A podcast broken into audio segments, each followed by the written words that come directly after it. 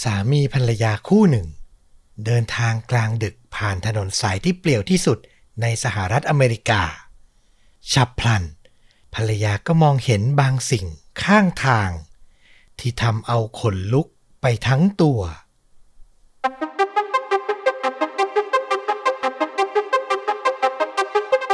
สวัสดีครับ สวัสดีครับ เรื่องจริงยิ่งกว่าหนังพอดแคสต์จากช่องชวนดูดะ อยู่กับต้อมครับ แล้วก็ฟลุกครับ กับหนึ่งเรื่องจริงสุดเข้มข้นจนถูกนำไปสร้างเป็นภาพยนตร์ เหมือนเดิมทุกสัปดาห์ครับ วันนี้สิ่งแรกที่อยากจะพูดกับคุณผู้ฟังทุกท่านคือ ขอบพระคุณมาก เพราะตัวเลขที่เรารอคอยมาแล้วฟลุก สมาชิกช่องทะลุ 600 ท่านแล้วครับ ว้าว แต่หลักร้อยเนาะเออใกล้ขยับเข้าถึง 1,000 เข้าเรื่อยๆ ขอบคุณทุกคนมาก ๆ เลยที่เข้ามา จอยกันร่วมกันเป็นครอบครัวของชวนดูดะเนาะอืมต้องบอกว่าเราอะเห็นถึงความสำคัญแล้วก็ขอบคุณมากจริง ๆ นะ เพราะรู้เลยว่าทุกวันเนี้ยไอการ Subscription เนี่ย มันอยู่ในชีวิตแล้วเดือนเดือนหนึ่งเราต้องจ่ายกันไม่รู้กี่แอปอะฟลุกเอาแค่แอปดูหนังเนี่ย ผมโอ้โหสามสี่เจ้าแล้วนะในที่ต้องสมัครรายเรือนเนี่ยเออใช่แล้วมีคนเห็นคุณค่าของชนดูดะแล้วมาจ่ายเงินให้เราทุกเดือนเดือนละ 50 บาทเนี่ย โอ้โห ผมรู้สึกว่า ต้องรักกันจริงอะ่ะ ถึงจะตั้งใจสมัครมาเป็นสมาชิกกันนะครับผม ก็ฝากไว้อีกทีแล้วกัน ถ้าใครสนใจก็กดที่ลิงก์ที่อยู่ในคำอธิบายใต้คลิปนี้ได้เลยนะครับ สมัครผ่านทาง YouTube แล้วก็รับฟังตอนพิเศษได้เดือนละ 1 ตอน ขอพระคุณล่วงหน้า แล้วหวังว่าจะอยู่ด้วยกันไปจนถึง 700 ท่านนะครับสำหรับสมาชิกช่องที่อยู่ด้วยกันตอนนี้ เอาละสำหรับเรื่องราวในวันนี้ ผมว่าน่าจะเป็นอีกแนวหนึ่งที่ห่างหายจากชนดูดาไปสักพัก มันเป็นคดีคนหายครับฟุก อืม แต่ว่ามันบวกกับเรื่องราวเหนือธรรมชาติไปด้วย โอ้โห ได้สองแนวนะ แล้วน่าสนใจมากใช่ ก็ต้องบอกว่าผมอะอ่านเรื่องเนี้ย แม้มันจะไม่ได้ยาวมาก แต่รู้สึกว่ายังไงก็ต้องเล่าอะ คือมันมีครบทุกรสชาติจริง ๆ อยากให้ทุกคนได้ฟังกัน นะครับๆแล้วความรุนแรงล่ะ ผมว่าความรุนแรงตอนนี้นี่ให้ศูนย์เต็มห้าก็ได้เลยนะ ผมว่ามันไม่ได้มีความรุนแรงในด้านการทำร้ายร่างกายเลย แต่ว่าอาจจะมีความสะเทือนอารมณ์สักเล็กน้อยนะครับผมอะเดี๋ยวลองฟังกันดูอืมพาฟลุกกับคุณผู้ฟังไปที่สหรัฐอเมริกาครับ กลางดึกของคืนวันที่ 10 มิถุนายน ปี 1994 มีสุภาพสตรีคนหนึ่งชื่อว่าเดโบราฮอยช์เธอเนี่ยอยู่ดีๆ ก็สะดุ้งตื่นขึ้นมากลางดึก ไม่มีสาเหตุไม่ได้ยินเสียงใดๆเลย แต่เหมือนมันมีความรู้สึกบางอย่าง ที่ทำให้เธอต้องตื่นขึ้นมา พอได้สติ เธอก็เหลือบมองสามีที่นอนหลับอยู่ข้างๆ ไม่รู้เรื่องอะไรเลยนะ ในใจของเธอเนี่ยมันเต็มไปด้วยความหวาดวิตก เหมือนสมองของเธออะพูดกับตัวเธออะคำเดียว สั้นๆเลยว่า กลับบ้านหืมคือต้องบอกว่าในตอนนั้นน่ะ เดโบรากับสามีอะเดินทางมาเยี่ยมญาติที่เมืองซาคราเมนโต รัฐแคลิฟอร์เนีย แล้วจะค้างอยู่ที่บ้านของญาติหลังเนี้ย อีกสองคืนต่อจากนี้ไป แล้วมันก็ไม่มีเหตุผลเลยที่จะกลับบ้าน จะกลับทำไมตอนนี้ไม่มีสาเหตุ มีแค่เสียงในหัวพูดขึ้นมาว่ากลับบ้าน ซึ่งเธอก็ไม่ได้มีอาการแบบโฮมซิกไกลบ้านแล้วแบบโอ้โห เกิดนึกถึงอยากกลับบ้านอย่างนี้ก็ไม่ใช่อะเนาะไม่ใช่เลย อยู่ดีๆ มันเหมือนเป็นลางสังหรณ์เป็นความรู้สึกบางอย่างอืมสุดท้ายอะเดโบราก็เลยตัดสินใจปลุกสามีขึ้นมา แล้วก็บอกกับเขาว่า ที่รัก ฉันอยากกลับบ้าน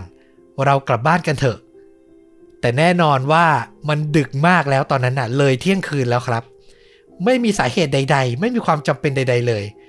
สามีตื่นขึ้นมางวงเงีย ฟังอย่างนี้ก็ต้องปฏิเสธอะ เธอคิดมากไปหรือเปล่านอนก่อนไหมเช้าค่อยคุยกัน แต่เดโบราความรู้สึกของเธออะยังยืนยันว่า ไม่รู้ยังไงวินาทีเนี้ยก็ต้องกลับบ้าน แล้วจะไม่รอจนถึงเช้าด้วย ต้องเก็บกระเป๋ากลับบ้านเดี๋ยวนี้เลยอืมในที่สุดทนฟังภรรยาขยันขยอไม่ไหว สามีของเดโบราก็ตอบตกลงครับ ซึ่งอันเนี้ยหลาย ๆ คนอาจจะไม่เข้าใจ แต่ผมเข้าใจมาก ๆ การที่เราทนออกไปขับรถกลางดึกเนี่ย ดีกว่าปฏิเสธภรรยา เยอะเลยครับผม โลกจะสงบสุขกว่าเยอะนะครับ อันนี้จะบอกว่าเป็นคำแนะนำก็ได้นะครับ เดโบรากับสามีก็ไม่กล้าปลุกญาติๆที่หลับอยู่นะ ก็เขียนโน้ต บอกพวกเขาไว้ว่า เนี่ย ฉันกลับบ้านก่อนนะ แล้วทั้งคู่ก็ขับรถออกมา เส้นทางที่พวกเขาใช้กลับบ้านเนี่ย เรียกกันว่าเป็นถนนไฮเวย์หมายเลข 50 ลักษณะของมันในช่วงนั้นเนี่ยนะจะเป็นถนนตัดหุบเขาข้ามเมือง ผมเนี่ยไป search เจอหลายเว็บในอเมริกาเลยที่บอกว่าถนนสายเนี้ย เป็นสายที่เปลี่ยวที่สุดของประเทศอืมอืมแล้วจริง ๆ มันยาวมากฟลุก มันตั้งแต่แบบตะวันตกสุดข้ามไปยันตะวันออกสุด ความยาวรวมมันอะเกือบ 5,000 กิโลเมตร โอ้โห ยาวจริง ๆ แต่ไอช่วงเนี้ยมันเป็นช่วงที่เป็นข้ามหุบเขา ช่วงที่เดโบรากับสามีผ่านไปเนี่ยนะครับ แล้วคุณคิดดู หลังเที่ยงคืนขับโดดเดี่ยวคันเดียว บนถนนสายเปลี่ยวที่สุดสายหนึ่งของประเทศอะ นี่คือรักภรรยามาก ๆ เลย เลยยอมกลับนะครับ เดโบรากับสามีก็ใจดีสู้เสือ พากันทำเพลงอะ ร้องเพลงบ้าง พูดคุยกันบ้าง เปิดวิทยุฟังบ้าง อยู่เป็นเพื่อนกันไป โดยสามีก็ทำหน้าที่เป็นคนขับ เวลาผ่านไปจนทั้งคู่เดินทางถึงย่านหนึ่งที่เรียกกันว่า b u l l i o n Bench Bench เนี่ยก็คือ B E N D ที่แปลว่า ทางโค้งอะ่ะอืมช่วงนั้นเนี่ยก็เป็นโค้งใหญ่ มีต้นไม้รกตลอดสองข้างทางเลยหรืออย่างที่บอกถนนเนี่ยมันก็คือข้ามหุบเขานะครับ ในช่วงเวลานั้นอะเดโบราเธอหันออกไปนอกรถ คือรถที่อเมริกาเนี่ยคนขับก็อยู่ซ้าย ผู้โดยสารอยู่ขวาเนาะเธอก็หันขวาออกไปข้างถนน ซึ่งเป็นไหลทาง แล้วเธอก็ได้เห็นสิ่งที่ไม่คาดคิดครับ เดโบราเจอร่างผู้หญิงคนหนึ่ง ในสภาพนอนเปลือยกายอะอยู่ที่ไหลทางหืมเหมือนนอนสลบอยู่ ขาข้างหนึ่งของเธอเนี่ย พับงอขึ้นมา แขนข้างหนึ่งอะวางทับศีรษะตัวเองไว้ แน่นอนว่าพอเห็นอย่างนั้นอะเดโบราก็ตกใจมาก รีบหันไปบอกสามีเลยว่า คุณ คุณ เห็นเหมือนที่ฉันเห็นไหม แต่ด้วยความที่สามีของเดโบราขับรถอยู่ก็เลยไม่ทันสังเกต พวกเขาก็ชะลอความเร็วลงนะ แต่ตัดสินใจว่าจะไม่จอดแวะหยุดดูในบริเวณนี้ เพราะว่าคิดว่าตอนนั้นอะมันดึกมาก อันตรายมาก อาจจะเป็นไปได้ที่เป็นแผนลวงของพวกโจรร้ายหรือเปล่า ที่หมายจะปล้นคนที่ขับรถเดินทาง ผ่านถนนเส้นนี้กลางดึกอย่างพวกเขา เดบรากับสามีก็เลยตัดสินใจขับรถต่อ จนไปเจอโทรศัพท์สาธารณะที่อยู่ใกล้ที่สุดครับ สุดท้ายพวกเขาก็ตัดสินใจหยุดรถ แล้วก็โทรแจ้งตำรวจทันที ต้องบอกว่าในยุคนั้นมันก็ปี 1994 เนาะยุค 90 โทรศัพท์มือถืออะไรก็ยังไม่ได้เป็นที่แพร่หลายมากนะครับ และทันทีที่เจ้าหน้าที่มาถึง เขาก็ขอความร่วมมือบอกให้เดโบราเนี่ย บอกสามีให้ขับรถนำทางตำรวจไปเลย กลับไปยังบริเวณที่เห็นร่างหญิงสาวคนนั้น ทันทีที่ไปถึงตำรวจกับเดโบราก็เปิดประตูรถเดินลงไป แล้วก็ไม่พบร่างของใครเลยครับไม่เจอเลยนะ ผ่านมาไม่นานเธอยังจำได้เป็นอย่างดีว่าเนี่ยต้องตรงนี้แหละตำรวจก็พยายามออกตรวจสอบ เดินล่าตระเวนไปรอบๆ ให้ได้กว้างที่สุดนะ แต่ก็ไม่เจอใครเลยอะอย่างที่บอกข้อจำกัดในเวลานั้นนะมันค่อนข้างเยอะ เพราะมันเป็นช่วงเวลากลางดึกอืมเจ้าหน้าที่ทำได้ก็แค่เปิดไฟฉายส่อง แล้วก็เดินไป เท่าที่จะเดินได้ รอบๆมันก็เป็นต้นไม้สูงขึ้น รกชัด เต็มไปหมดเลยอะพยายามหาร่างผู้หญิงหาว่ามีใครเคลื่อนไหวในแถวนั้นไหม สุดท้ายก็ไม่เจอครับ พบเพียงความว่างเปล่า สุดท้ายตำรวจ ก็บอกให้คู่สามีภรรยาเดินทางกลับบ้านซะ ต้องบอกว่าตอนนั้นเนี่ย ผู้เห็นเหตุการณ์คนสำคัญอย่างเดโบราเนี่ย อยู่ในอาการที่เรียกว่าขวัญเสียเลยแหละ คือแบบมันเห็นภาพที่น่าตกใจกลัวมาก เหมือนทั้งหมดที่มันเกิดขึ้นกับเธอในคืนนี้ ตั้งแต่เธอสะดุ้งตื่นขึ้นมา มันพามาสู่จุดนี้ แล้วเธอก็รู้สึกไม่ดีรู้สึกหวาดกลัว สุดท้ายอะตลอดทางที่ขับรถกลับบ้านอะ เธอก็ร้องไห้แบบ เสียใจแล้วก็ขวัญหนีดีฟอร์ไปตลอดทางเลยนะครับ แต่แน่นอนว่าเหตุการณ์อะมันไม่จบลงแค่นั้น พอเจ้าหน้าที่ตำรวจอะกลับไปที่สถานี ก็ไปเจอกับเพื่อนตำรวจที่เข้าเวรอยู่คนอื่นๆนะเนาะอืมเขาก็เล่าให้ฟังว่าเนี่ย มีผู้หญิงคนหนึ่งโทรมาชื่อเดโบราบอกให้ไปตรวจสอบเจอร่างผู้หญิงอีกคน เปลือยกายสลบอยู่ไหลทาง ก็เลยไปหาไปตรวจสอบดู แถวบุลเลียนเบนช์เนี่ย จบคำนี้ครับคำว่าบุลเลียนเบนช์นายตำรวจคนหนึ่งที่ไม่ได้ไปสำรวจด้วยนะ ชื่อว่าลิชสตร s เซอร์ก็หันขวับเลยครับ กลับมามองเจ้าหน้าที่ที่เป็นคนเล่า เพราะในตอนนั้นน่ะนายตำรวจอย่างลิชเนี่ยกำลังรับผิดชอบ เคสคนหายเคสหนึ่งอยู่อืมเป็นหญิงสาววัย 24 ปี ชื่อว่าคริสตินสกูบิช เธอหายตัวไปพร้อมกับลูกชายวัยสามขวบ ชื่อนิกกี้สกูบิชทั้งคู่อะหายไปตั้งแต่วันที่ 6 มิถุนายน ปี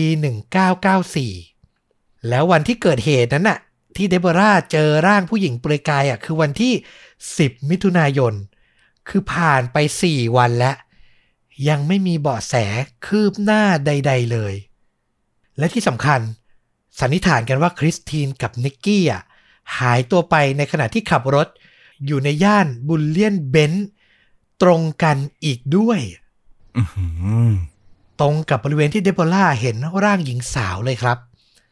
นายตำรวจอย่างลิชสตร s เซอร์ไม่คิดว่าเนี่ยเป็นเหตุบังเอิญเลย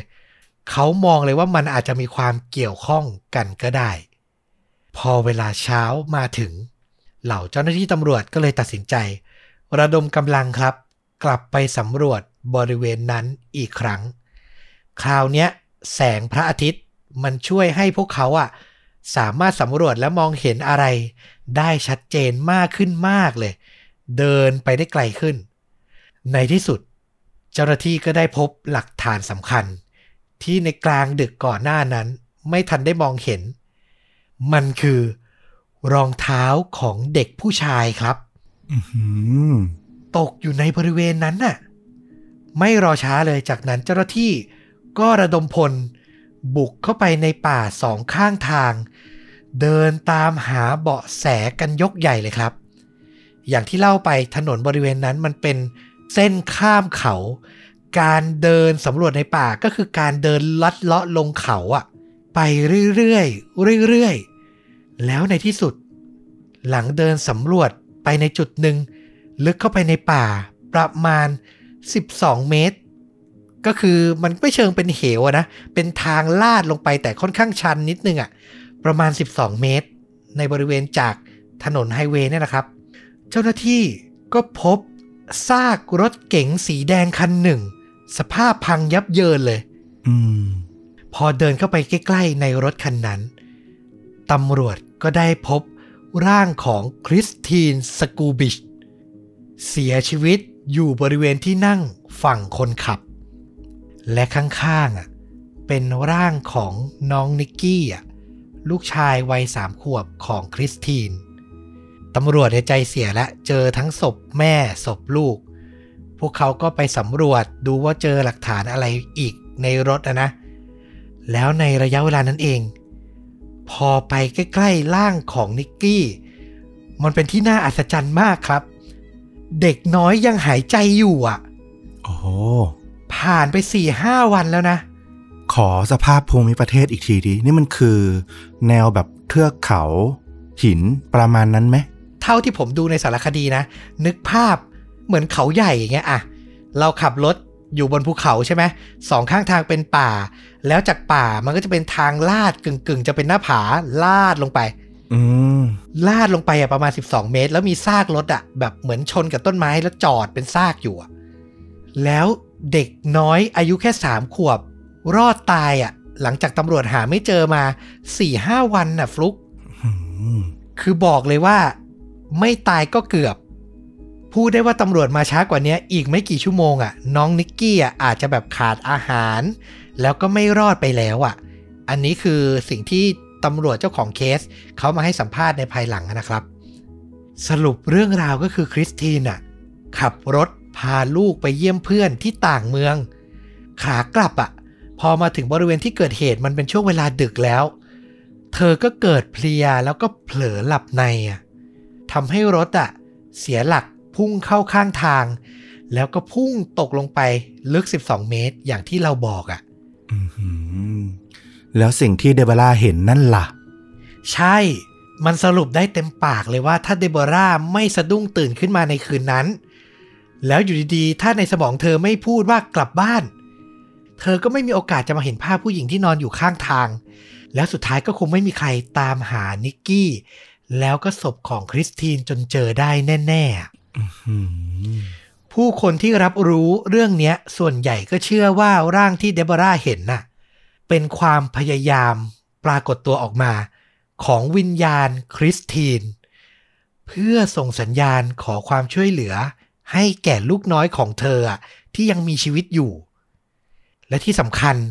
ในช่วงเวลานั้นน่ะ ไม่ใช่เดโบราคนเดียวด้วยนะที่เห็น มีคนที่ขับรถผ่านไปมาในช่วงเวลาและบริเวณใกล้เคียงกันน่ะ มองเห็นร่างผู้หญิงเปลือยกายนอนอยู่ข้างทางแบบเนี้ย อีกถึงสามคันอื้อหือแล้วอธิบายสภาพตรงกันหมดคือ ผู้หญิงคนเนี้ยงอเข่าข้างหนึ่ง แล้วก็วางมือข้างหนึ่ง ทับศีรษะตัวเองไว้อะนอกจากเนี้ย ในวันที่คริสตินเกิดอุบัติเหตุอะคุณป้าของเธอ ยังฝันว่าตัวเองอะขับรถชน คือในฝันน่ะ เป็นตัวคุณป้าเนี่ย ขับรถชน มันก็เหมือนเป็นแบบเขาเรียกว่าอะไรลางสังหรณ์บางอย่างทำให้คุณป้าเนี่ยกังวล เพราะว่าตอนนั้นน่ะคริสตินกับลูกน้อย อย่างนิกกี้เดินทางออกจากบ้านไปไงก็เครียดมา สุดท้ายพอถึงเวลาที่จะต้องกลับบ้าน แล้วคริสตินกับลูกไม่กลับมา ผู้เป็นป้าแล้วก็ผู้เป็นพ่ออะก็เลยตัดสินใจแจ้งความ แต่ผ่านไป 3-4 วันน่ะกว่าจะเจอร่างของคริสตินแล้วก็เจอน้องนิกกี้นะครับ นอกจากนี้มันยังมีเกล็ด เรื่องราวที่เราฟังแล้วแบบขนลุกมาก ได้มาจากการสัมภาษณ์นิกกี้ที่ตอนนี้ก็เติบโตเป็นผู้ใหญ่แล้วเขามาพูดในภายหลังในสารคดีว่าอันที่จริง ในคืนที่เดโบรามองเห็นร่างผู้หญิงเปลือยอะที่ไหลทางอะคืนนั้นอะเขาจำได้ว่าตัวเองอะตัดสินใจเดินออกมาจากรถ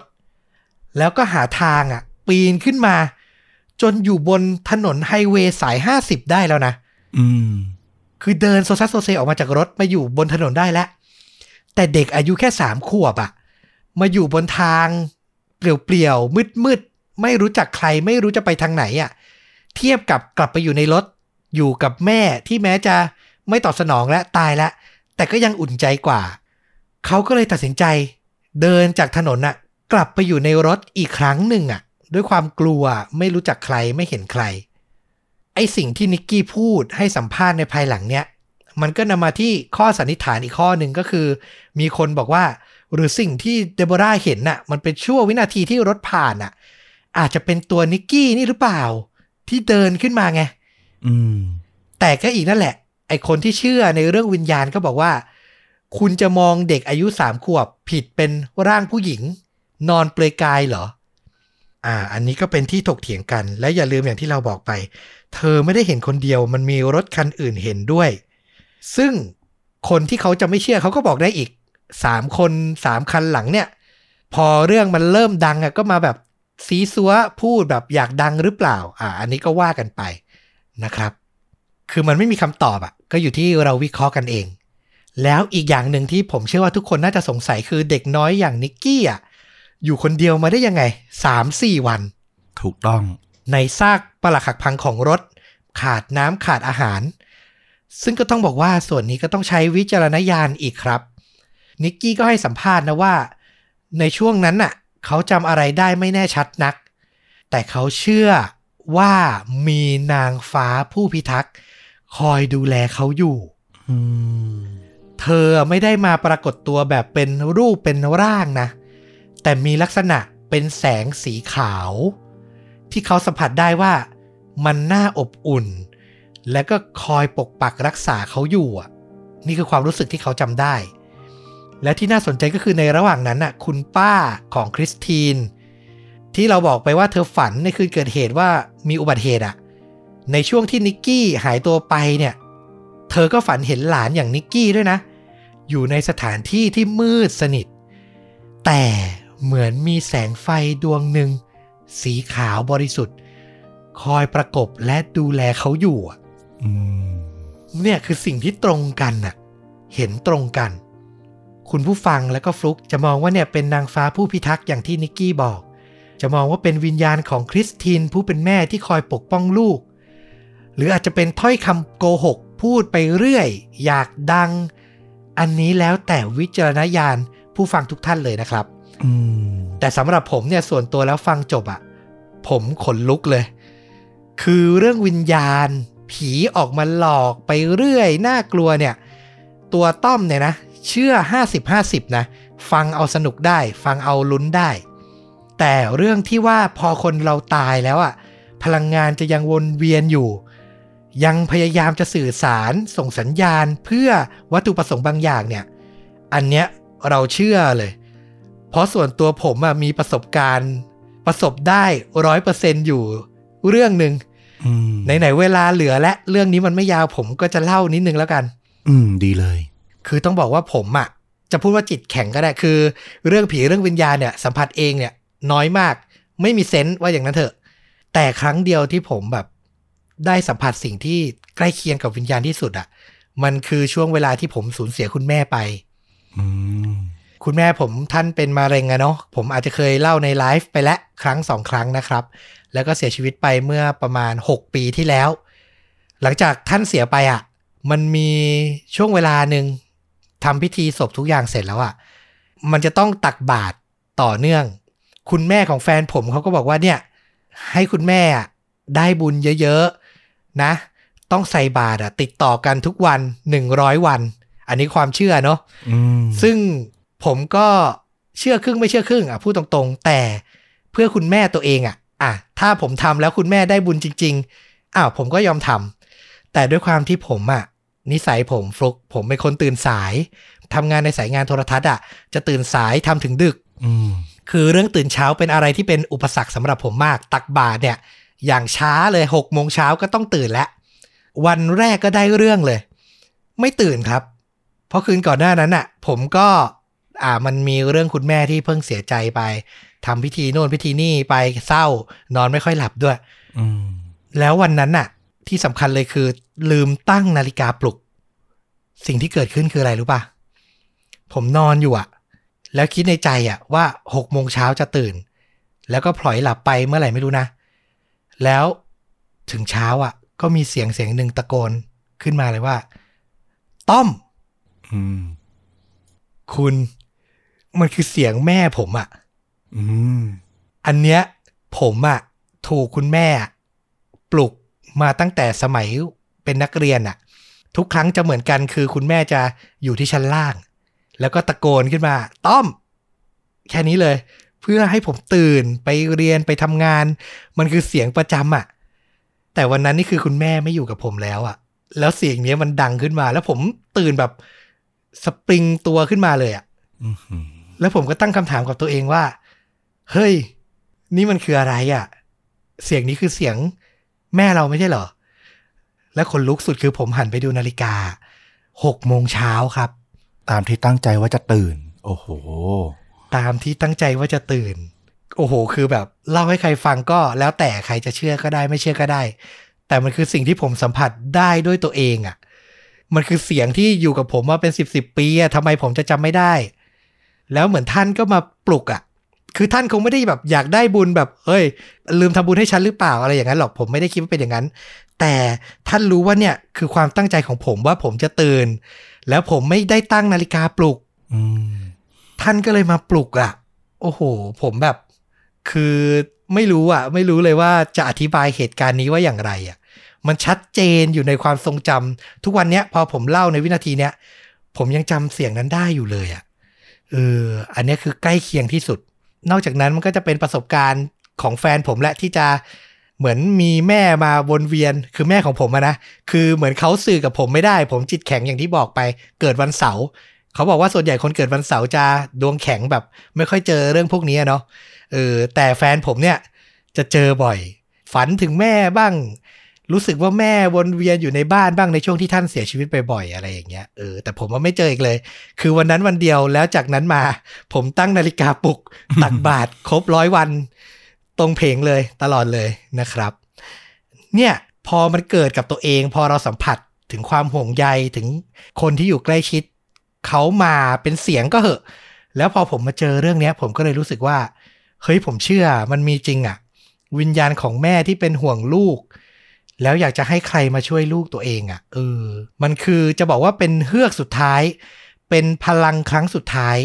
ของคนเป็นแม่ก็ได้นะ สุดยอดนะ ผมฟังก็ได้ทั้งสองอารมณ์นะ ทั้งมันมีความเย็นเย็นขนลุกขนลุก แล้วก็อีกมุมหนึ่งอย่างที่ต้อมพูดเลย โอ้โห มันมันซึ้งในความรักของคนเป็นแม่มากนะ ขนาดว่าตัวไม่อยู่แล้ว ลมหายใจตัวเองไม่มีแล้ว แต่เขาก็ยังส่งพลัง มาเพื่อลูกของตัวเองอะเนาะเออ เราว่ามันก็คิดไปทางอื่น ได้ยากเหมือนกันนะเนาะเราก็ว่าเออ มันก็คงมีคนคิดแหละว่า เออ ไม่จริงหรอกอะไรเงี้ยอาจจะเป็นแสงกระทบที่มันไปโดนกิ่งไม้หรืออะไรที่มันขาวๆ วางนอนๆ อยู่บนพื้นพอดี แต่ว่าคุณตำรวจกับเดบาร่าแล้วก็สามีก็มาค้นหาในบริเวณใกล้เคียง ถ้าตำรวจบอกว่า เอ้ย เจอกิ่งไม้นี้ คุณน่าจะตาฝาดมองเห็นไอ้นี่ไปแล้วเนี่ย มันก็จบตรงนั้นไง มันก็จะไม่มีคำอธิบายอะไรอื่น แต่ว่าพวกเขาไม่เจอไงเขาเลยหากันต่อ แล้วพอจะกลับมาถึงที่สถานีตำรวจ มันก็ดันไปพอดี พอดีพอเหมาะพอเจาะว่าตำรวจอีกคนหนึ่งอะดันแบบเก็ตขึ้นมาเลย รู้ขึ้นมาเลยว่า เออ มันไปเข้ากับคดีที่เขากำลังตามหาอยู่ โอ้โห แล้วอย่างที่ต้อมพูดเลยว่า ถ้ามันพลาดไปอีกสักวันหนึ่งอะเดวาร่าไม่ผ่านคืนนั้น หรือ ตำรวจไม่ใส่ใจไม่ได้สนใจว่ามันจะเกิดมีอะไรที่น่าสนใจอยู่ตรงนั้นอะข้ามไปอีกวันเดียวเราว่า น้องนิกกี้ก็ไม่น่าจะรอดอะเนาะคนเราอดน้ำได้ประมาณห้าวันสิบวันเนี่ยนะตัวน้องยังเด็กเกินกว่าที่แบบจะหารของพวกนี้กินเองประทังชีวิตอะแล้วเราที่ถามสภาพอากาศของพื้นที่อะเราว่ากลางวันมันก็ต้องค่อนข้างร้อนแหละต้องอบอยู่ในรถอะเนาะแล้วกลางคืนก็ต้องหนาวมากอะ ก็ต้องบอกว่าอืมมันเป็นเรื่องราวที่แบบโอ้โห ประทับใจนะ ส่วนตัวเราเราฟังมาถึงตรงนี้เนี่ย เราซึ้งแล้วก็ประทับใจมากๆเลยทีเดียว คือมันบังเอิญหลายบังเอิญเกินไป ที่จะบอกว่าทั้งหมดเป็นเรื่องบังเอิญไม่รู้คุณผู้ฟังเข้าใจหรือเปล่า แต่ผมอธิบายได้ประมาณนี้นะครับผม แล้วเรื่องราวเรื่องนี้ก็มีชื่อเสียง แล้วก็ค่อนข้างเป็นที่รู้จักอย่างมากที่สหรัฐอเมริกา ถูกนำไปทำเป็นภาพยนตร์สารคดี เป็นรายการทีวีหลายครั้งเหมือนกัน ครั้งแรกเนี่ยน่าจะอยู่ในรายการชื่อดังอย่าง Unsolved Mystery ในปี 1997 แล้วก็มีในปี 2011 อยู่ในรายการที่ชื่อว่า Paranormal Witness ซึ่งอันนี้มีข่าวดีครับว่า สารคดีตอนเนี้ยมีปล่อยให้รับชมใน YouTube ในช่องที่ชื่อว่า Real Fear เดี๋ยวผมจะแปะลิงก์ไว้ที่คอมเมนต์ด้านล่างคลิปเหมือนเดิมนะครับ ก็มาลองรับชมกันได้ทาง YouTube แต่ต้องบอกก่อนว่ามันเป็นตัวอย่างสั้นๆนะ แค่ประมาณ 4-5 นาที เหมือนแบบว่าถ้าสนใจจริงๆอะก็คือต้องไปหารายการที่ stream ตัวเต็มๆดู แต่ไอตัวเต็มเนี่ยผมไป search เจอแล้วล่ะ ว่ามันมีอยู่ในเว็บ stream พวก Amazon พวกอะไรเงี้ย แต่ว่าเหมือนในประเทศเรา Amazon Prime ที่เพิ่งเปิดตัวเนี่ยยังไม่มีไป search ดูยังไม่เจอ ก็พยายามอยากจะหาตัวเต็มให้เจอเหมือนกัน แต่ตอนนี้เหมือนประเทศเราจะยังรับชมไม่ได้นะครับ ก็ถือว่าลองดูเรียกน้ำย่อยไปก่อนละกันเป็นคลิปสั้น ๆ ประมาณ 4-5 นาที เอาละและนี่ก็คือเรื่องจริงยิ่งกว่าหนังใน episode นี้ เชื่อเหลือเกินว่าน่าจะเป็นอีกหนึ่งรสชาติที่หายไปนานแล้วก็ใครอยากฟังอารมณ์แบบสยองขวัญเหนือธรรมชาติประมาณนี้อีกก็อย่าลืมมาพูดคุยคอมเมนต์บอกต้อมกับฟลุกไว้ แล้วก็ใครมีประสบการณ์ คล้ายกับเรื่องนี้เนอะหรือคล้ายกับที่ต้อมเจอ เราลองมาแบ่งปันกันในคอมเมนต์เนอะเดี๋ยวรออ่านเหมือนเดิม อยากอ่านมากเลย เชื่อว่าหลาย ๆ คนน่าจะมีอะไรที่อาจจะขนหัวลุกกว่าที่ผมเจอด้วยซ้ำนะครับ เอาล่ะกลับมาติดตามชุดดูดะได้ทุกช่องทางเหมือนเดิมครับ YouTube Facebook b l o g d i t Spotify Apple Podcast Twitter รวมถึง TikTok กลับมาพบกันใหม่ใน episode หน้า วันนี้ลาไปก่อน สวัสดีครับ สวัสดีครับ